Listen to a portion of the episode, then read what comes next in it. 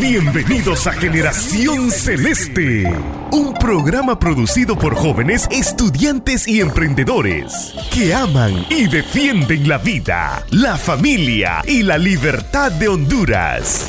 Desde hoy, únete y quédate con nosotros. Comenzamos.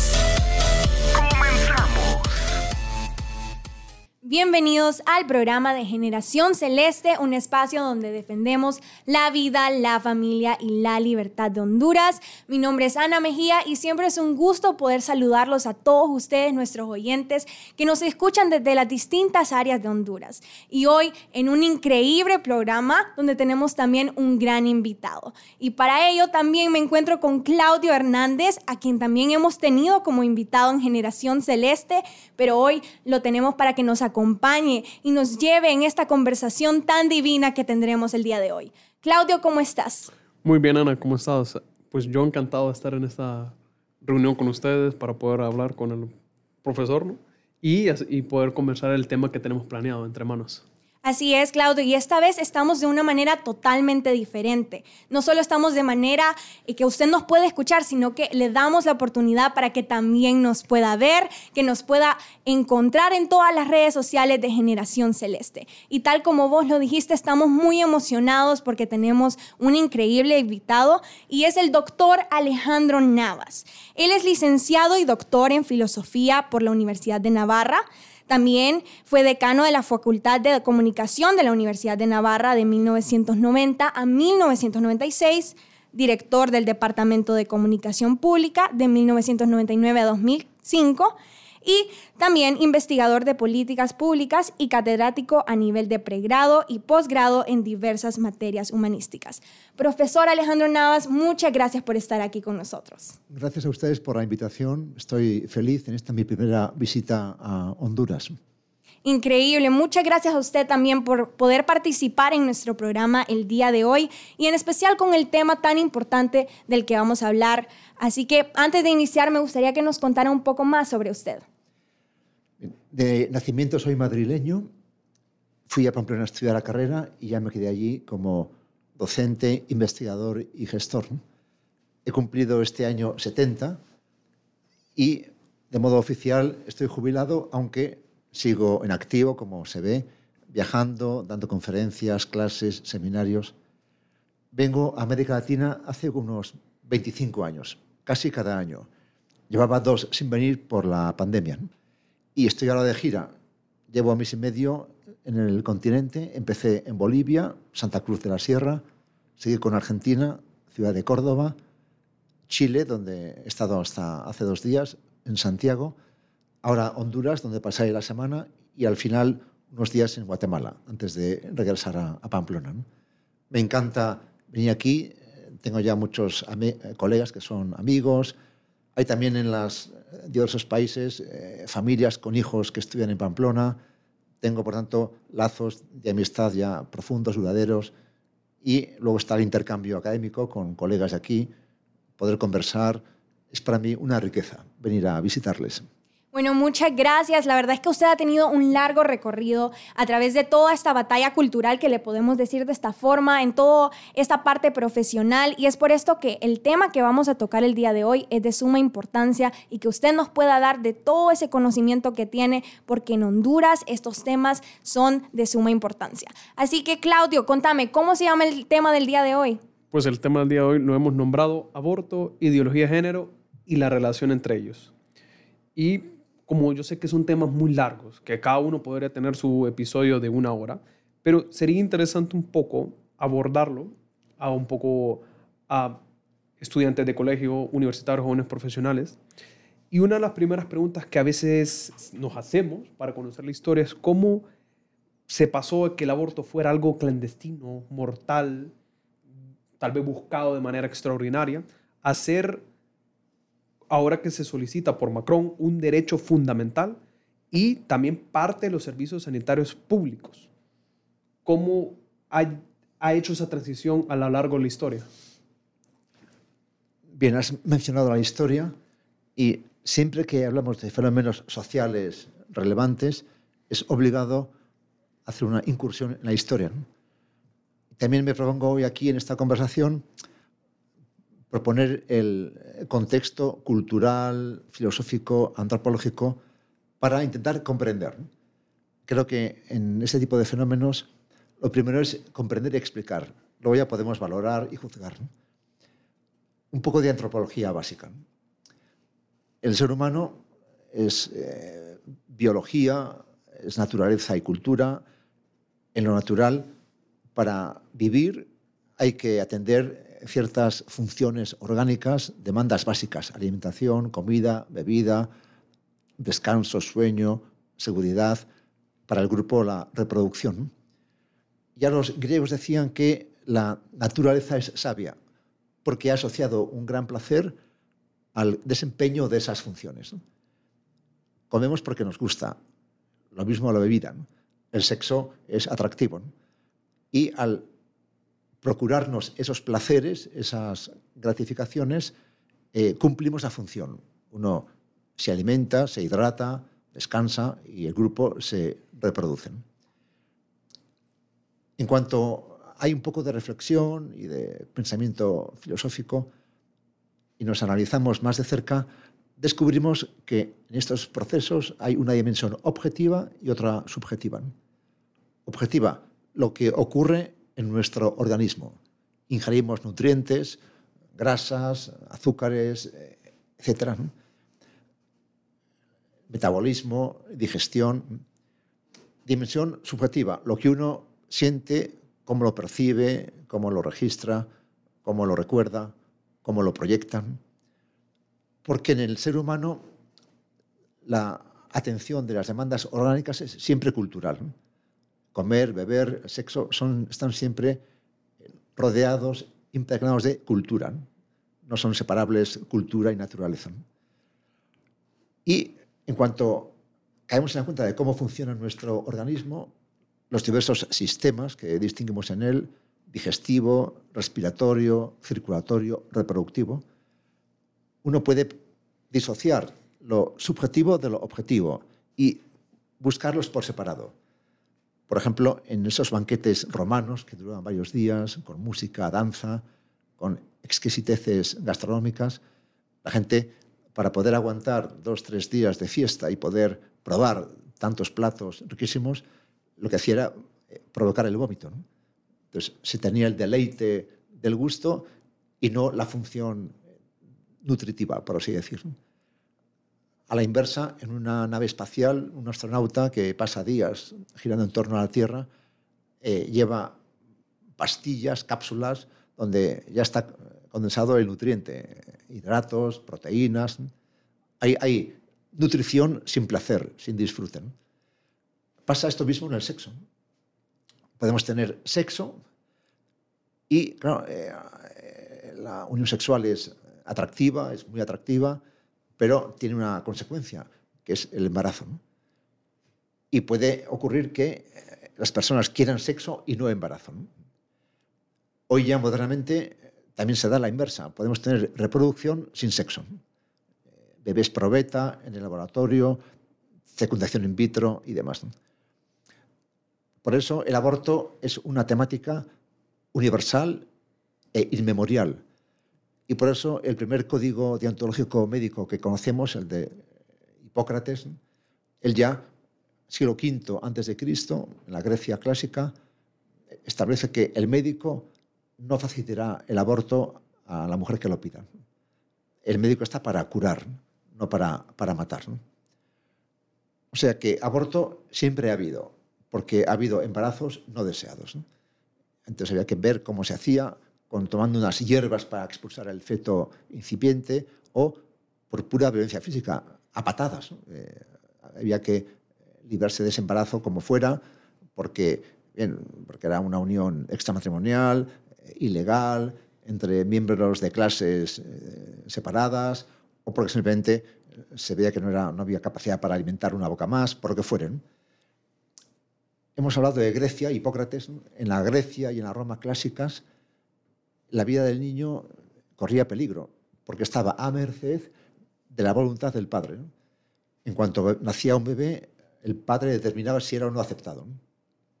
Y si no era aceptado, por fuera, porque no era del sexo previsto, o porque mostraba algún tipo de defecto, por capricho simplemente, el niño puede ser matado sin más o bien expuesto. Había un lugar público donde los bebés rechazados eh, acababan allí y donde otras, otras familias que querían hijos y no podían de modo natural acudían para proveerse de descendencia. O sea, el mundo clásico no valora especialmente la vida humana del bebé, tampoco de la madre. ¿no? La mujer quedaba a merced del capricho eh, paterno.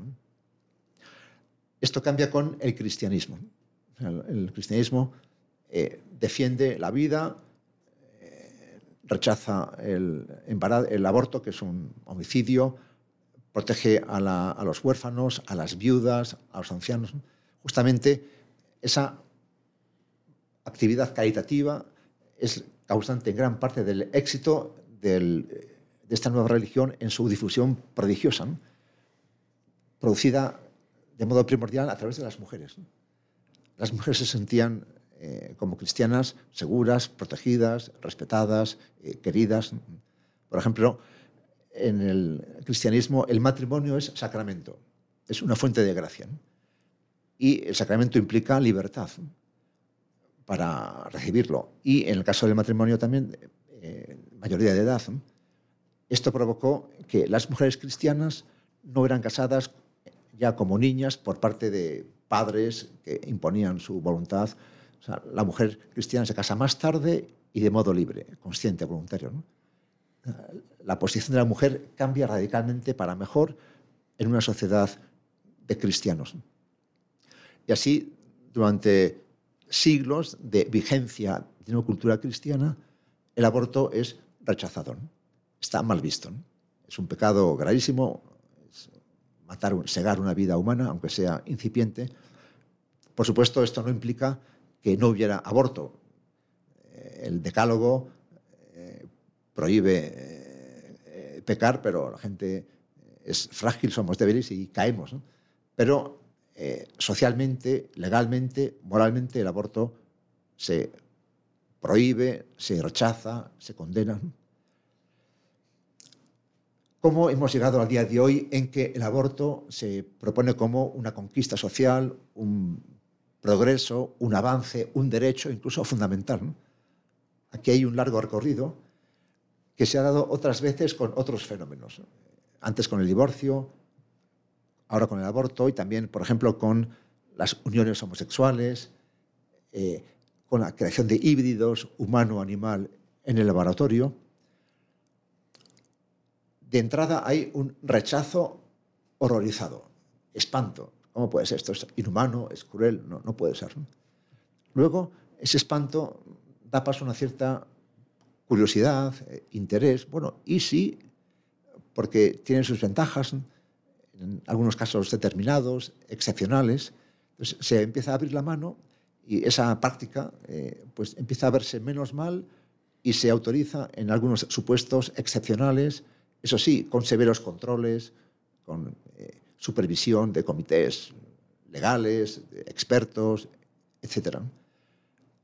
Esa práctica se puede generalizar, se vuelve más habitual, más frecuente. Y entonces se dice que ya no se puede ignorar una realidad social que está ahí y que no cabe eh, mirar a otro lado, hay que atender, hay que hacer justicia a esa realidad. Se abre un debate de entrada para despenalizar el aborto. Se dice, por supuesto, está mal, es eliminar una vida humana en el seno materno, de eso no hay duda. Además, la ciencia eh, nos hace ver, con los avances de la embriología, de la bioquímica, etcétera, que desde el momento de la fusión entre los gametos, entre el óvulo y el espermatozoide, hay una nueva vida, un nuevo programa genético. Eso cada vez está más claro, sabemos más detalles. por tanto, es una vida humana la que anda en juego. ¿no? Bien, pero tenemos ya un aborto supuestamente difundido, se abre el debate siempre con cifras falseadas, para decir que aquí hay cientos de miles de abortos, miles de mujeres que mueren abortos clandestinos en condiciones pésimas, sin ningún tipo de garantía sanitaria. Hay que despenalizarlo para supuestos excepcionales, generalmente violación de, la mujer, malformaciones eh, en el feto que harían inviable su, vida, amenaza para la salud de la madre. Son los clásicos supuestos en los que esa práctica se despenaliza. Es delito, pero no se castiga en esas circunstancias. Bien, ya esto abre una puerta al aborto, la, la praxis va aumentando y el moderno es eh, arrogante, orgulloso, no acepta fácilmente sentirse o saberse en falta. No le gusta estar fuera de la ley, estar en una situación de reproche moral, de censura. Así que hay una presión enseguida en pro de la completa y simple legalización. El aborto ya no sería una conducta delictiva, sino que es algo normalizado, asumido, neutro incluso. No es ni bueno ni malo, es una opción posible y se lleva a cabo y ya está. Pero incluso se da un paso más, porque aunque el aborto se legalice oficialmente, deja de ser un delito, pero en el fondo todos sabemos que la sangre corre y que eso es una tragedia, que alguien muere en condiciones terribles. Ver, de, en directo imágenes de un aborto es algo eh, espeluznante, que hay que ser muy insensible para no sentir un estremecimiento, de, un momento de espanto. ¿no? Entonces, el, el moderno da un paso más, que es en lo que estamos. Como citaba ahora Julio, el presidente de Francia, Macron, cuando Francia asume la presencia de la Comisión Europea de enero a junio de este año, en su discurso programático, propone que el aborto sea declarado un derecho fundamental y que pase a estar, a figurar en la Carta de Derechos Fundamentales de la Unión Europea. O sea, ya no es algo delictivo que no se castiga o algo neutro, aséptico, normalizado. Ya es un avance, algo bueno, positivo, una conquista. hoy hay votaciones en Estados Unidos para el Congreso, para el Senado, y justamente Biden, de modo increíble porque él se declara católico, ha hecho del aborto como su bandera principal. Un aborto que promete se permitirá hasta el momento del nacimiento. Aborto sin límites. Como sabemos, hubo la sentencia Roe versus Wade del 73, que ha sido derogada recientemente por el Tribunal Supremo, que ha devuelto, entre comillas, la competencia sobre el aborto a los estados. Y ya empieza a haber estados que ponen trabas al aborto, que lo limitan severamente, que quieren incluso prohibirlo, proscribirlo.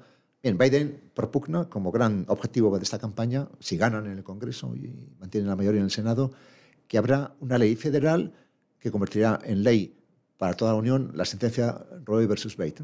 De modo que ya ningún Estado, aunque sea pro vida y contrario al aborto, podría, por así decir, saltarse esa ley.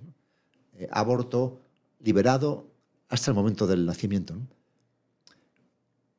Bueno, se entiende que si uno se sabe en una posición falsa, eh, en el fondo inmoral, ilegal, eh, inhumana, el fondo aquí hay un crimen, bueno, y no quiere sentirse eh, en posición falsa y sentirse víctima de reproches, censuras, pues intente pasar a la ofensiva y decir, no, no es que eh, pues eh, me porte mal. No, es que lo que hago es el bien. Y voy a difundirlo, propagarlo. Y por eso el Frente Abortista en todo el mundo intenta poner trabas a la objeción de conciencia. Hasta ahora se decía, bien, se despenaliza el aborto, se aceptan tales o cuales supuestos, se normaliza, pero como en el fondo es un trago amargo y duro, es algo terrible, los médicos, enfermeras que no quieran participar pueden objetar y se ven liberados de esa obligación, entre comillas. Ah, pero permitir esa objeción implica reconocer que aquí hay algo turbio, sucio, problemático, y también implica reconocer que el objetor está en una cierta superioridad moral. Y eso también molesta al abortista. Así que el abortista se propone prohibir, suprimir toda objeción si es una conquista, es un derecho o algo positivo, no tiene sentido objetar.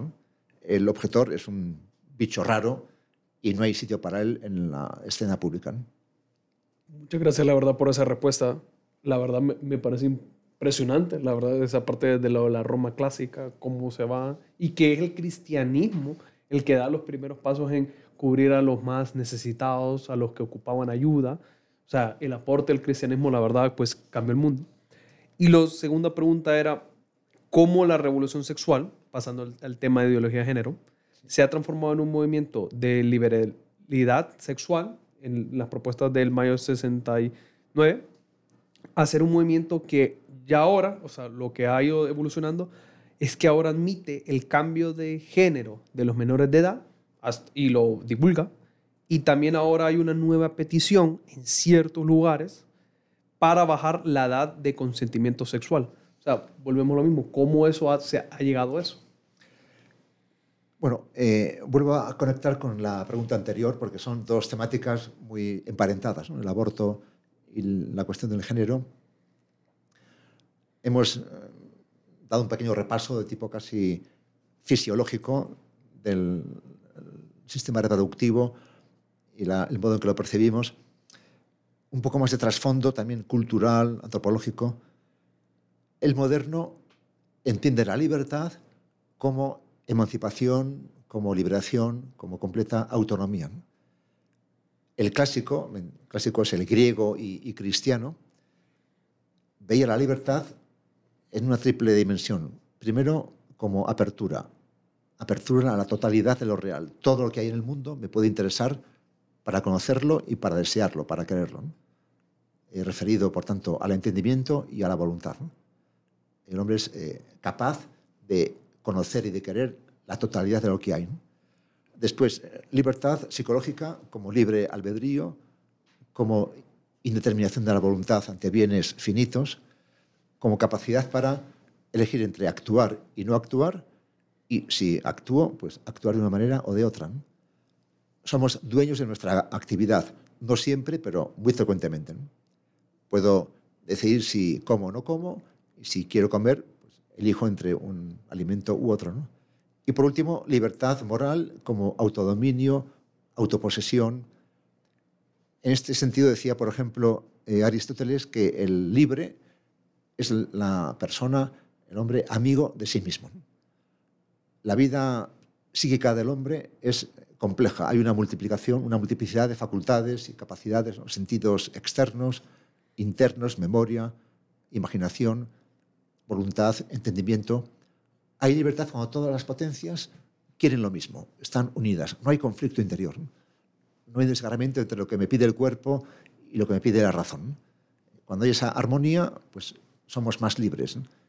¿no? somos adictos, adictos o esclavos de pasiones internas, de mi fisis, de mi modo de ser, o a estímulos externos, ¿no? adictos al alcohol, a la droga, al sexo, al juego, a Internet, a tantas cosas. Eh, el adicto no es libre. En cuanto se presenta el estímulo, ya no es dueño de su voluntad y obedece al estímulo. Y esta libertad no es igual en todo el mundo, como es lógico. Se cultiva con esfuerzo mediante la creación de hábitos. Hábitos buenos que son virtudes, virtudes intelectuales del entendimiento, virtudes morales de la voluntad. Así pues, para el clásico, libertad era estas tres cosas. Apertura al mundo, libre albedrío, autodominio. Y la, la libertad, como es evidente, es muy importante, pero no es lo más importante. Está al servicio de la verdad y del bien. El buen uso de la libertad es el que se orienta al logro del bien y al conocimiento de la verdad. Si se usa para otra cosa, esa libertad se corrompe, eh, está mal, mal utilizada. El moderno va a rechazar esa visión y propondrá una idea de libertad que es simplemente liberación, autonomía, independencia, ampliación del número de opciones. Esto implica rechazar lo que nos condiciona, la tradición, la realidad, la naturaleza, a Dios, que es autor de la naturaleza. Y el hombre ocupa el lugar de Dios, en cierto modo. El yo es soberano. Nadie me impone obligaciones, me da órdenes, me impone normas, valores. Soy yo mismo el que rige mi vida. Y si el moderno quiere vivir en sociedad porque es más ventajoso, somos más ricos, fuertes, prósperos, entonces nosotros mismos mediante deliberación y consenso, vamos a establecer el código moral. Y lo que sea justo y bueno y recomendable es obra nuestra por consenso. Por ejemplo, hablará Rousseau del contrato social. Un contrato que uno firma libremente y del que uno, si quiere, se da de baja. Puede decidir que ya no, no sigue más con el juego. autonomía. Libertad como emancipación. Y a la vez, dice Hannah Arendt, esta filósofa alemana judía que emigró a Estados Unidos, que el moderno cree básicamente dos cosas. La primera, que todo está permitido. Y la segunda, que todo es posible.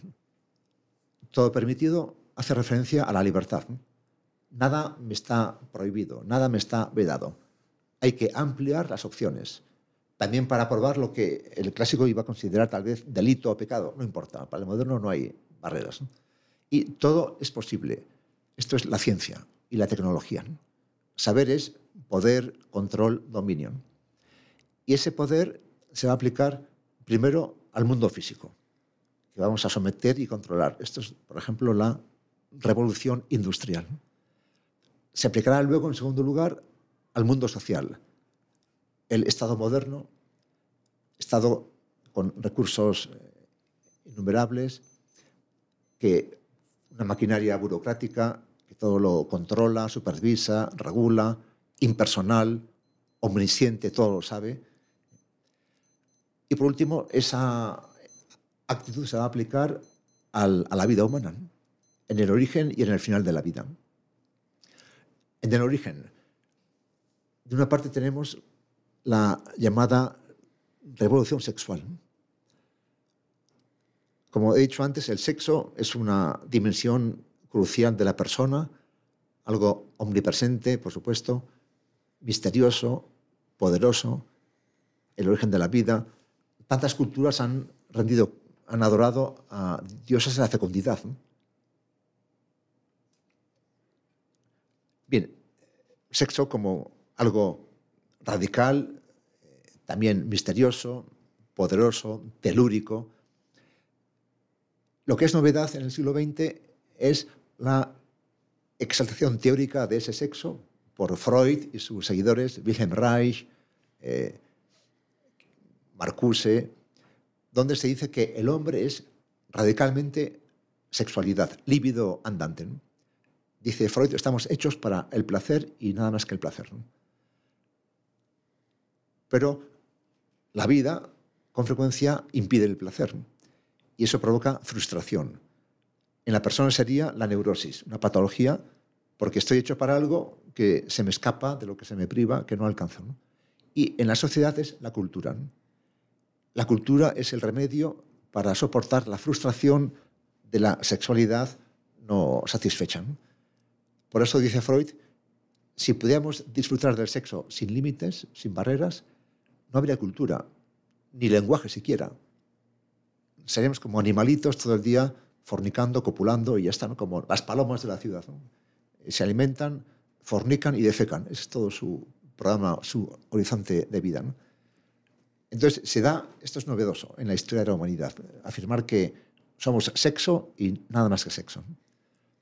Y esa cultura se difunde y llega a la literatura popular, a la vida académica, al mundo del espectáculo, a la política. Vía libre a una sexualidad sin trabas.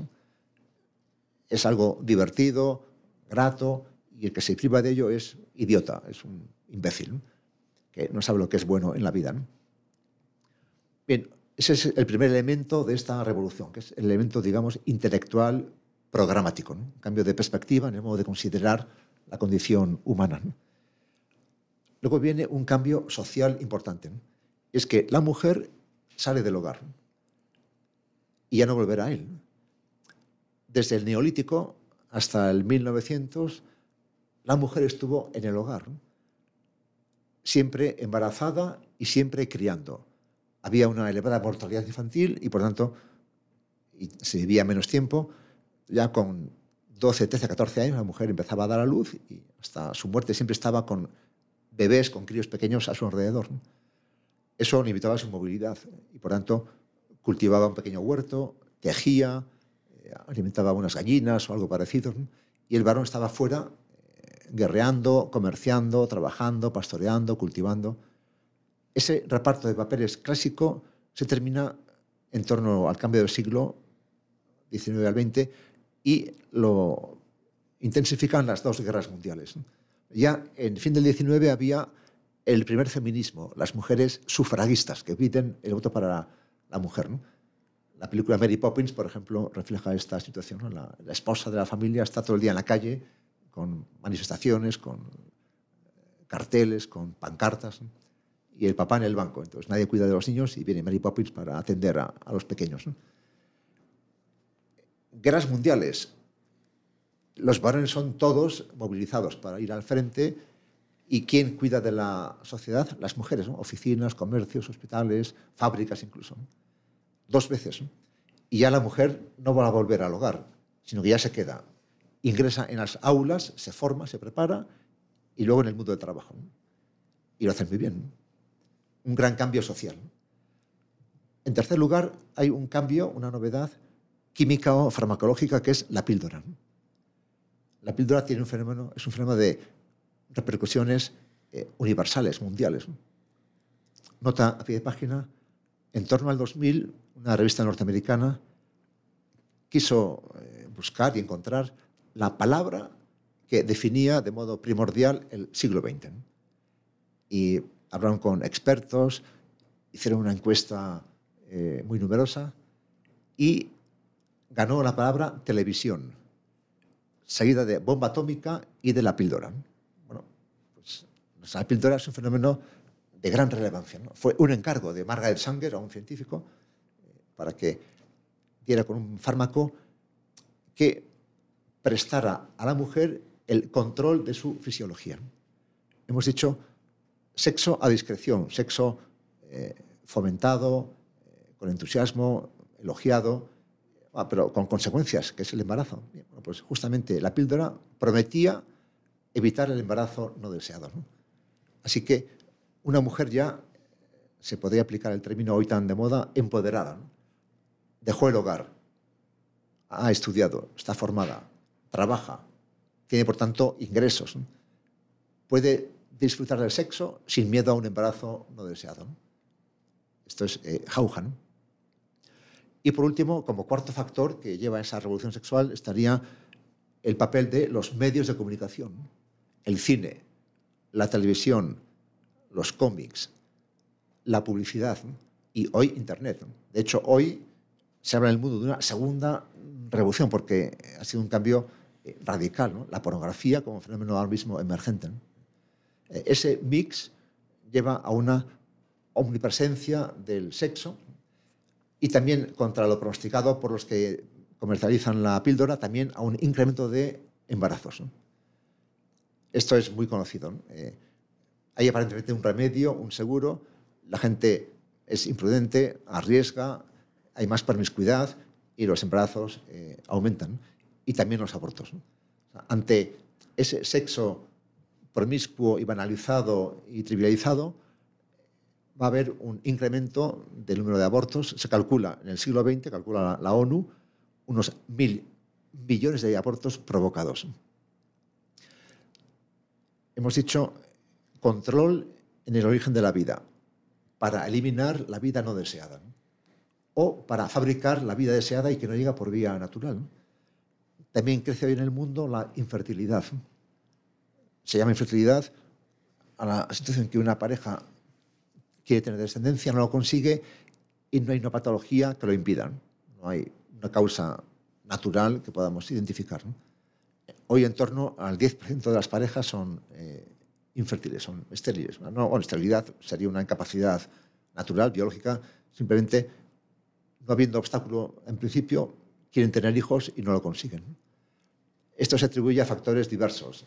El estrés moderno, la contaminación que lleva que el esperma del varón sea de peor calidad, abortos anteriores, eh, etc. Bueno, ¿Cómo se responde modernamente ante esa situación? Hay una demanda no satisfecha, bueno, pues habrá una oferta correspondiente. Ante el embarazo que no llega, vamos a fabricar bebés en la probeta, en el laboratorio. Así pues, surge una gran industria que también, de modo secundario, estimula el aborto, porque con frecuencia se implanta varios embriones en la mujer que acude a este procedimiento, que no quiere tener mellizos, trellizos o cuatrillizos, se implantan varios embriones, se hace un seguimiento y los que parecen menos robustos se eliminan para dejar uno, que es el deseado, el elegido. O sea que esta industria, teóricamente al servicio de la vida, también es eh, industria abortista y de la muerte. Aquí hay siempre, en ambos casos, el aborto o de la fecundación asistida, un gran negocio, mucho dinero en juego. Este es un rasgo del que se habla con frecuencia muy poco en nuestros debates en Occidente sobre aborto, sobre género. la pregunta típica de la novela policíaca, ¿a quién beneficia el testamento de la abuelita? ¿Quién gana con, el crimen? ¿Quién gana con este negocio? Un ejemplo de España. España es junto a Ucrania, o era, porque Ucrania ahora pues, no está para muchos trotes, el paraíso europeo de la reproducción asistida. Acudían muchas mujeres españolas, europeas, africanas, por ejemplo, a España para lograr ese embarazo. Una empresa destacada en ese sector es IVI, Instituto Valenciano de Infertilidad, creada hace 20 años por cuatro socios valencianos. Están en toda España y también fuera de España, es una multinacional. Bien, se ve que esta gente se han cansado del negocio, ya quieren venderlo para disfrutar una, una jubilación de oro. Están en el mercado, hay varios fondos interesados, precio de venta 2.500 millones de euros o dólares. Facturan cada año varios cientos de millones con unos beneficios enormes. Mucho, mucho dinero en juego. Y cuando hay dinero en juego, con frecuencia las barreras legales y morales caen con facilidad.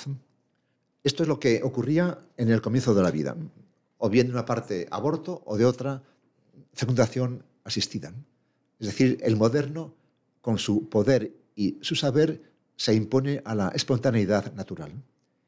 ¿Qué ocurre en el final de la vida? La medicina moderna, siglo XX hasta el día de hoy, ha logrado unos avances insuperables, únicos, asombrosos. Hemos derrotado a los azotes clásicos de la humanidad, el hambre, la peste, la cólera, infecciones. Ya no hay apenas en Occidente mortalidad infantil, se prolonga la esperanza de vida, pero al final la gente muere. Y la muerte es el fracaso del médico y de la medicina. Y por esto está el intento de prolongar la vida todo lo posible, también porque ese momento final es para el médico y el científico muy interesante, ¿no? para probar terapias, tratamientos, fármacos, cirugías. Eso que se llama el encarnizamiento o ensañamiento terapéutico. Prolongar la vida a toda costa. Y al revés, como acabo de decir, la gente vive más que nunca. De hecho, está cambiando el panorama demográfico del planeta en Japón y ya en Occidente y pronto en gran parte del mundo, los mayores de 65 años, por ejemplo, por dar una cifra significativa, serán más en número que los menores de 15 años. Habrá más viejos que niños. Esto nunca había ocurrido en la Tierra. Se invierte la pirámide de población. Tantos mayores. De entrada la gente se jubila con sesenta y tantos y está muy bien plena forma, viajan, tienen hobbies, siguen estudiando con frecuencia, van, frecuentan las aulas, se divierten. También, por supuesto, ayudan a hijos y nietos en momentos de crisis, a pagar colegios, hipotecas. Pero al final esos mayores van a enfermar y a morir. Y se sabe que en Occidente, del gasto médico por persona a lo largo de toda la vida, la tercera parte se origina en los últimos dos, tres años de vida. De modo que si se acortara la vida ese par de años, habría un ahorro fabuloso, descomunal. Esto se llama racionalizar el gasto. Cuando la caja pública, el erario, está exhausto, hay déficit, no hay plata. Hace unos años, por tanto, en esta lógica, el ministro de Finanzas de Japón dijo públicamente, los mayores deberían morir porque son un gasto insoportable. Hubo un escándalo tremendo, tuvo que dimitir, pero ahí están. También decía hace unos pocos años el jefe de las juventudes de la CDU alemana, que en el gobierno, con la Merkel en su momento, que habría que revisar el pacto intergeneracional, por el que en los sistemas de reparto occidentales, sistemas de pensiones, con lo que aportan los jóvenes, se paga la pensión a los mayores. Pero hay más mayores, menos jóvenes, una carga insoportable. En este contexto aparece de modo inevitable la eutanasia, que está en marcha.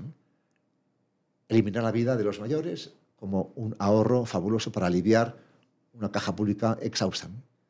Sabemos que, una vez más, el moderno, con su poder, se impone a la naturaleza para eliminar vida o para crearla, para prolongar la vida del anciano o para acortarla. En ese contexto en el que el moderno manda, toma el mando, aparece la ideología del género. Volvemos al sexo, como antes se explicaba, eh, aspecto objetivo, aspecto subjetivo, fuente de placer.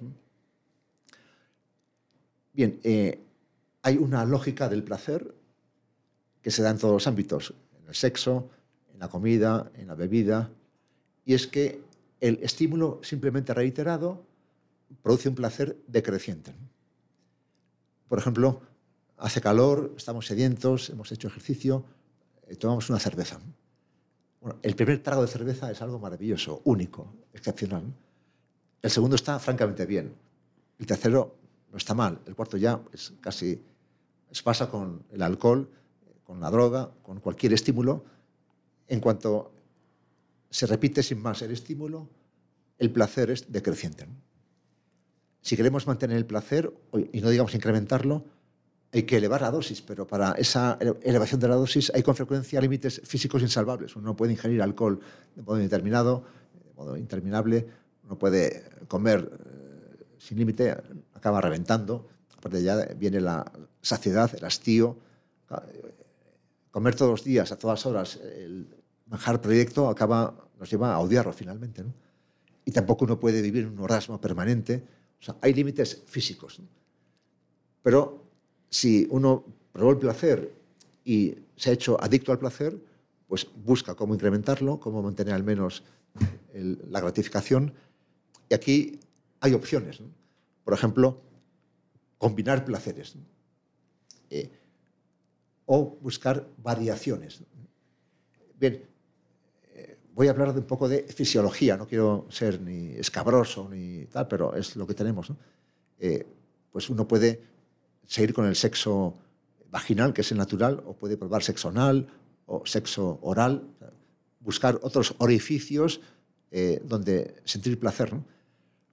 Cuando hablo de estas cosas, llevo conmigo un recorte de prensa que cuenta que en California ha muerto un hombre, un varón de 40 años, sodomizado por un caballo, penetrado por un caballo. Claro, uno puede pensar que el placer máximo es sentir un pene en el ano, ¿no? Y tal vez un pene de caballo pues sea algo mucho más excitante que, que el pene humano. O sea, uno va buscando cómo variar o intensificar la experiencia placentera. ¿no? Esa es la dinámica en la que uno se instala. entonces surgen otras eh, prácticas sexuales, aparte de la natural, que es la que da origen a una nueva vida, porque hay que admitir, esto es evidente, que el aparato del producto está para crear una nueva vida. Eh, sexo en otros orificios, sexo con, de varón con varón, sexo con animales, hay de todos, ahí todo se ha vivido, practicado. Eh, en los frescos de Pompeya, que se quedó ahí tal cual con la ceniza del volcán, uno encuentra mosaicos de todo tipo de posturas, posiciones. el Kama Sutra es hoy una literatura que se sigue difundiendo, porque al final pues, las posturas son las que hay, no hay mucha combinatoria nueva que, inventar. Bien, un tema también viejo es la homosexualidad.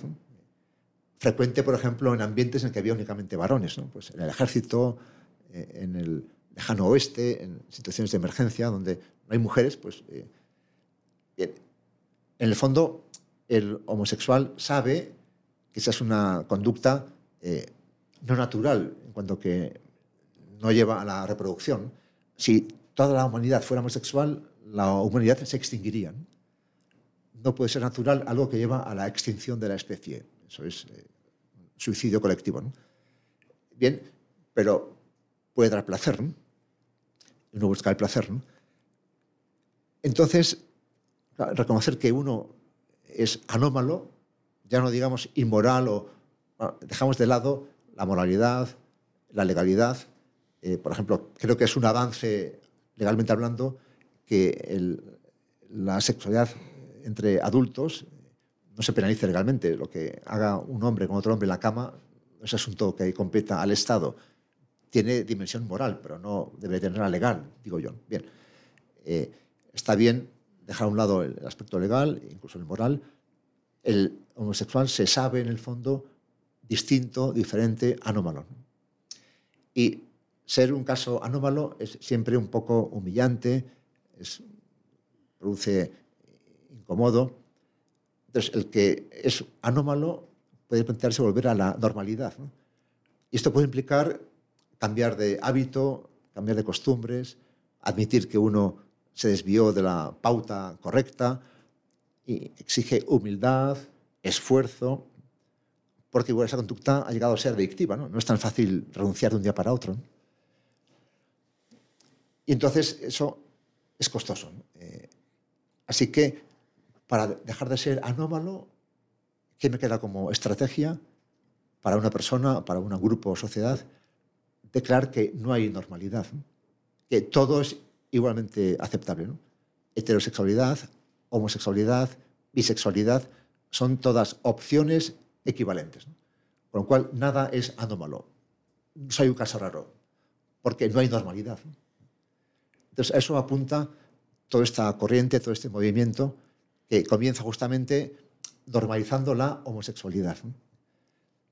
Y para esto hay una estrategia que se ha llevado a la práctica con gran éxito y con gran eh, inventiva, innovación. es eh, admirable cómo han trabajado para eh, dar la vuelta a toda una cultura jurídico-legal, legislativa, educativa.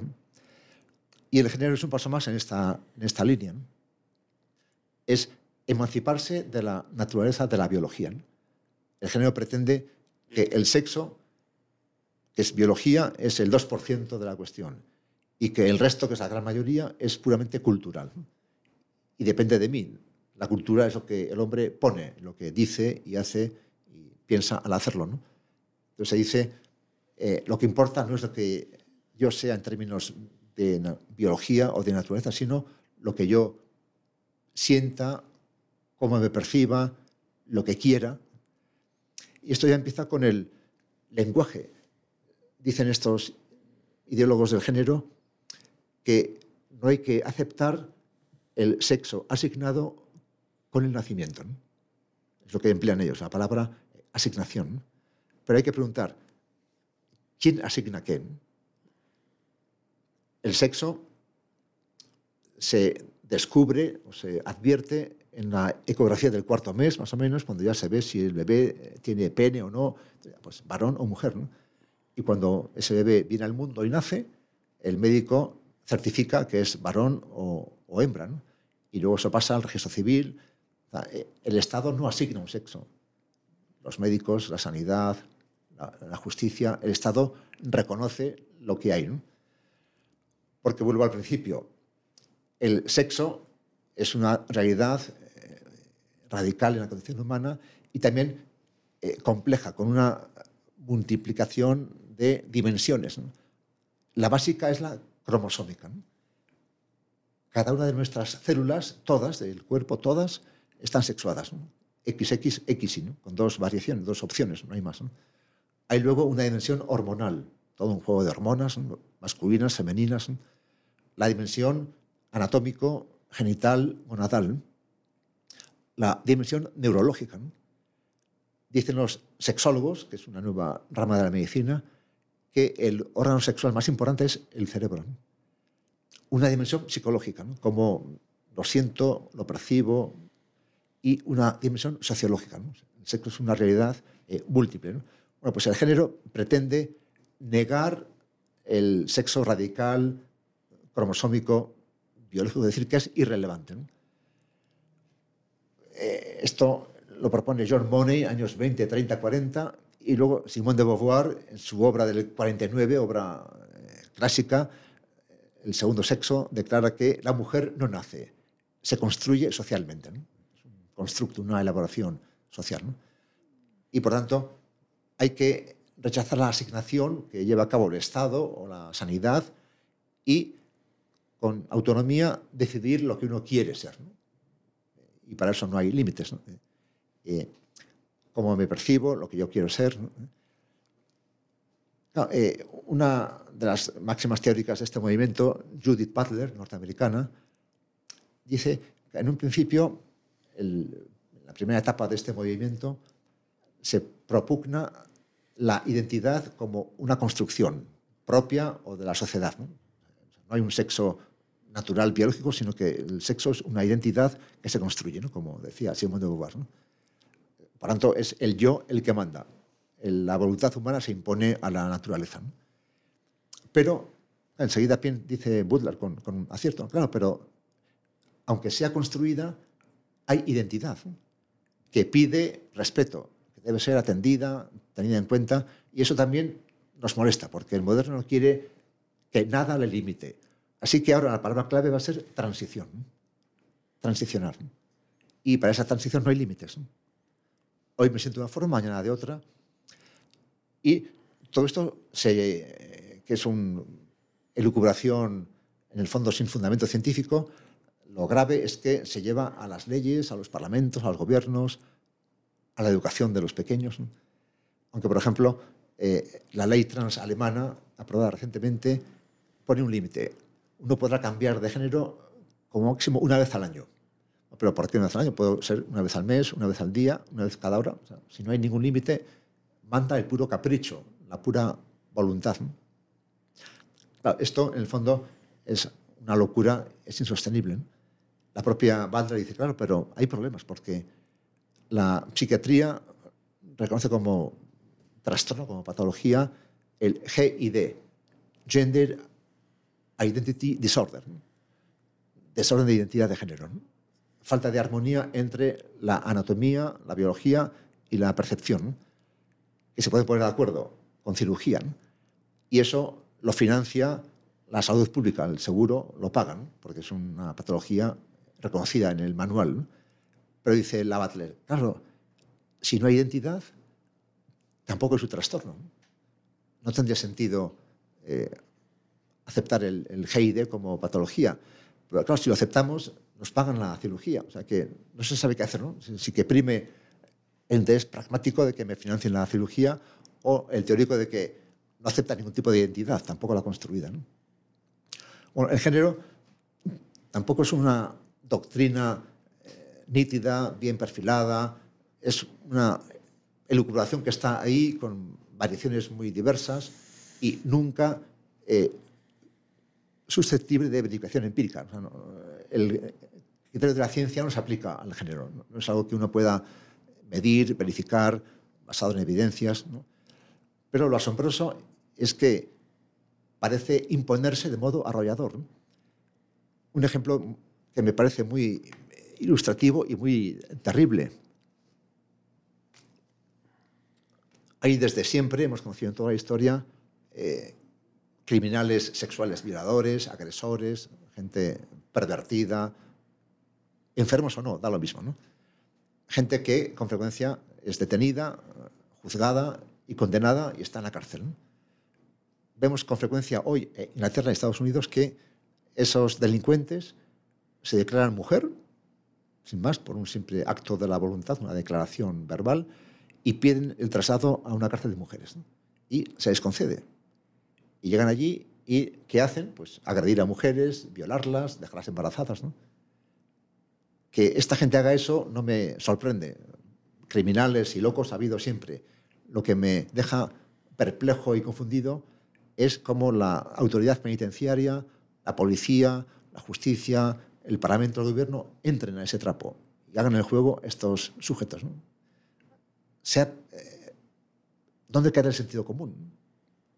Vemos que las autoridades, el establishment del Estado de repente parece que ha enloquecido, ¿no? que están como... eh, Eso lo veo como lo más inquietante. ¿no? Pero quiero acabar con un mensaje de esperanza o de confianza en el futuro. Esto es algo tan antinatural y tan contra la esencia de la condición humana que no puede predominar con el tiempo. ¿no? Acabará siendo superado como un momento de locura, o de- de espejismo. ¿no? Interesante lo que nos comenta doctor Alejandro.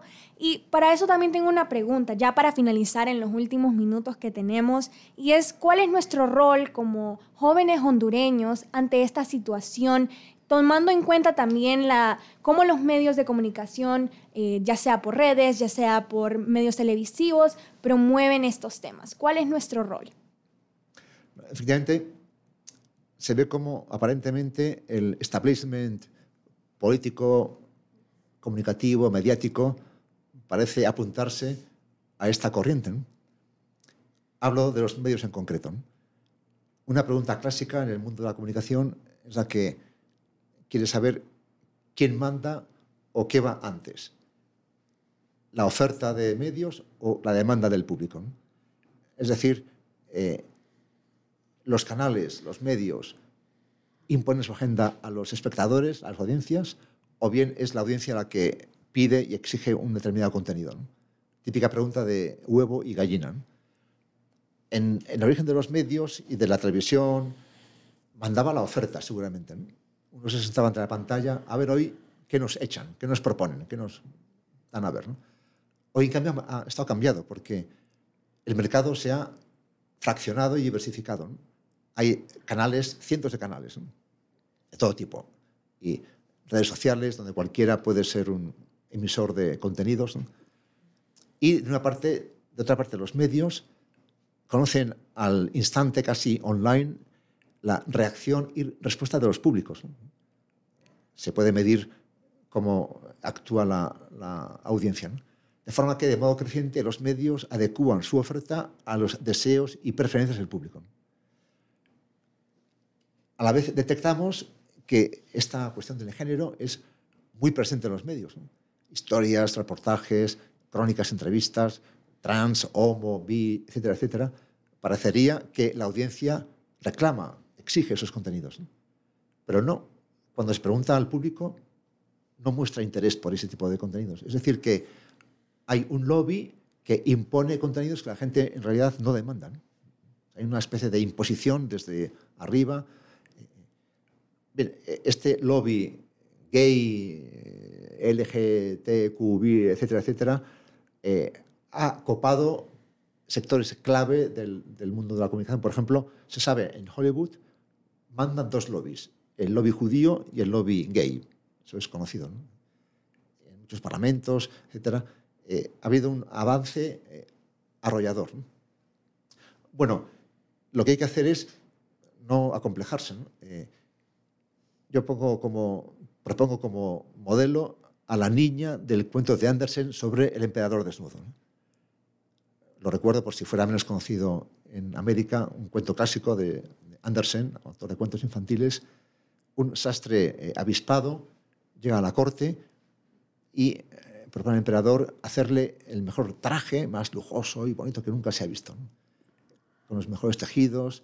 Las, las, el, el, emperador tiene interés en la oferta, entonces él debe poner el emperador los tejidos, las joyas, y dice el sastre, este traje será único porque únicamente podrán apreciarlo, podrán verlo las personas inteligentes. ¿no? Los tontos no, no, no lo verán. ¿no? Bien, entonces empiezan la confección de ese traje, las primeras pruebas al rey, y no hay traje.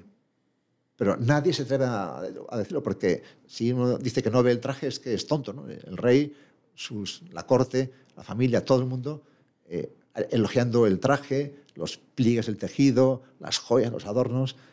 El rey incluso sale a la calle con, supuestamente con ese traje.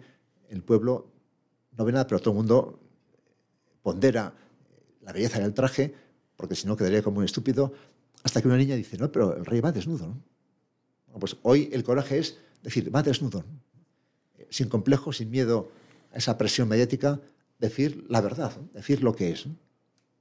Bueno, muchas gracias, doctor Alejandro Navas, por esta gran conversación que pudimos tener el día de hoy. Damos por cerrado este tema ya, este programa de Generación Celeste, y le invitamos a que nos pueda seguir en redes sociales, ya sea por Instagram, por Facebook, eh, por incluso Twitter, donde hacemos bastante contenido para que usted pueda informarse y ponerse de pie en esta batalla cultural. Así que nos despedimos, Claudio. Muchas gracias también por tu participación.